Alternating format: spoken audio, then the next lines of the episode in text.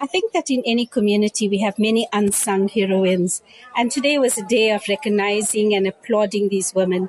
I think they have a lot to offer. They've made tremendous success in their own personal lives. And as a shelter that is involved in with uh, victims of domestic violence, it was time to acknowledge the positive role models in our community. Tell us the role that this home plays in terms of the community and protecting women. The Sahara is a shelter for victims of domestic violence and their children. We are one of three shelters in the country that accommodate children. The victims that are brought here are admitted either through the South African Police Services or the local child welfare agency. So these are victims who are often in a life threatening situation and the police have to intervene. And it's not possible for the victims to be living with family members because the abuser knows where to look for them. So this therefore is a place of safety that they are brought to. Nobody knows where they are, and we ensure that they are safe. Now, we understand that there are still some pressing needs here at the shelter itself. You mentioned that the building is in dire need of a roof. Take us through that. We have two wings of the building. The original wing is over 30 years old. It's looking a bit run down, but more frighteningly, our roof is in urgent need of repairs, and we estimate it should cost us about half a million rand to repair that. Our windows also need attention. So we are looking for funding to assist with that.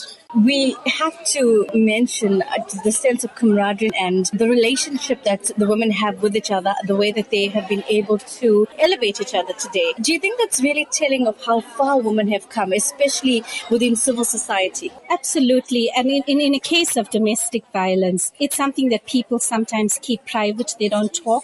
But if sisters can begin to talk about this, if you can raise awareness of it, we'll be able to save far more victims. You did not expect this but you were actually honored as well. It was not on the program, just the work that you've done uh, came up and you were celebrated.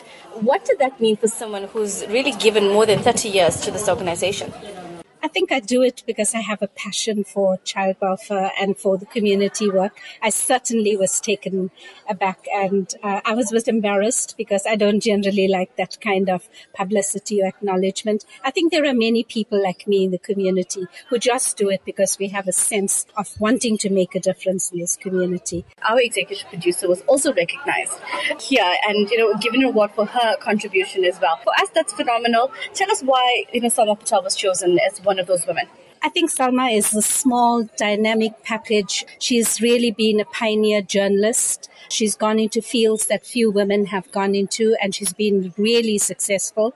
And we'd like to acknowledge her. She has a very close relationship with the people on the ground. And I personally salute her for the grassroots work that she does. She knows what's happening in the community. She speaks to the community. She speaks about the community. And it was my way of saluting her.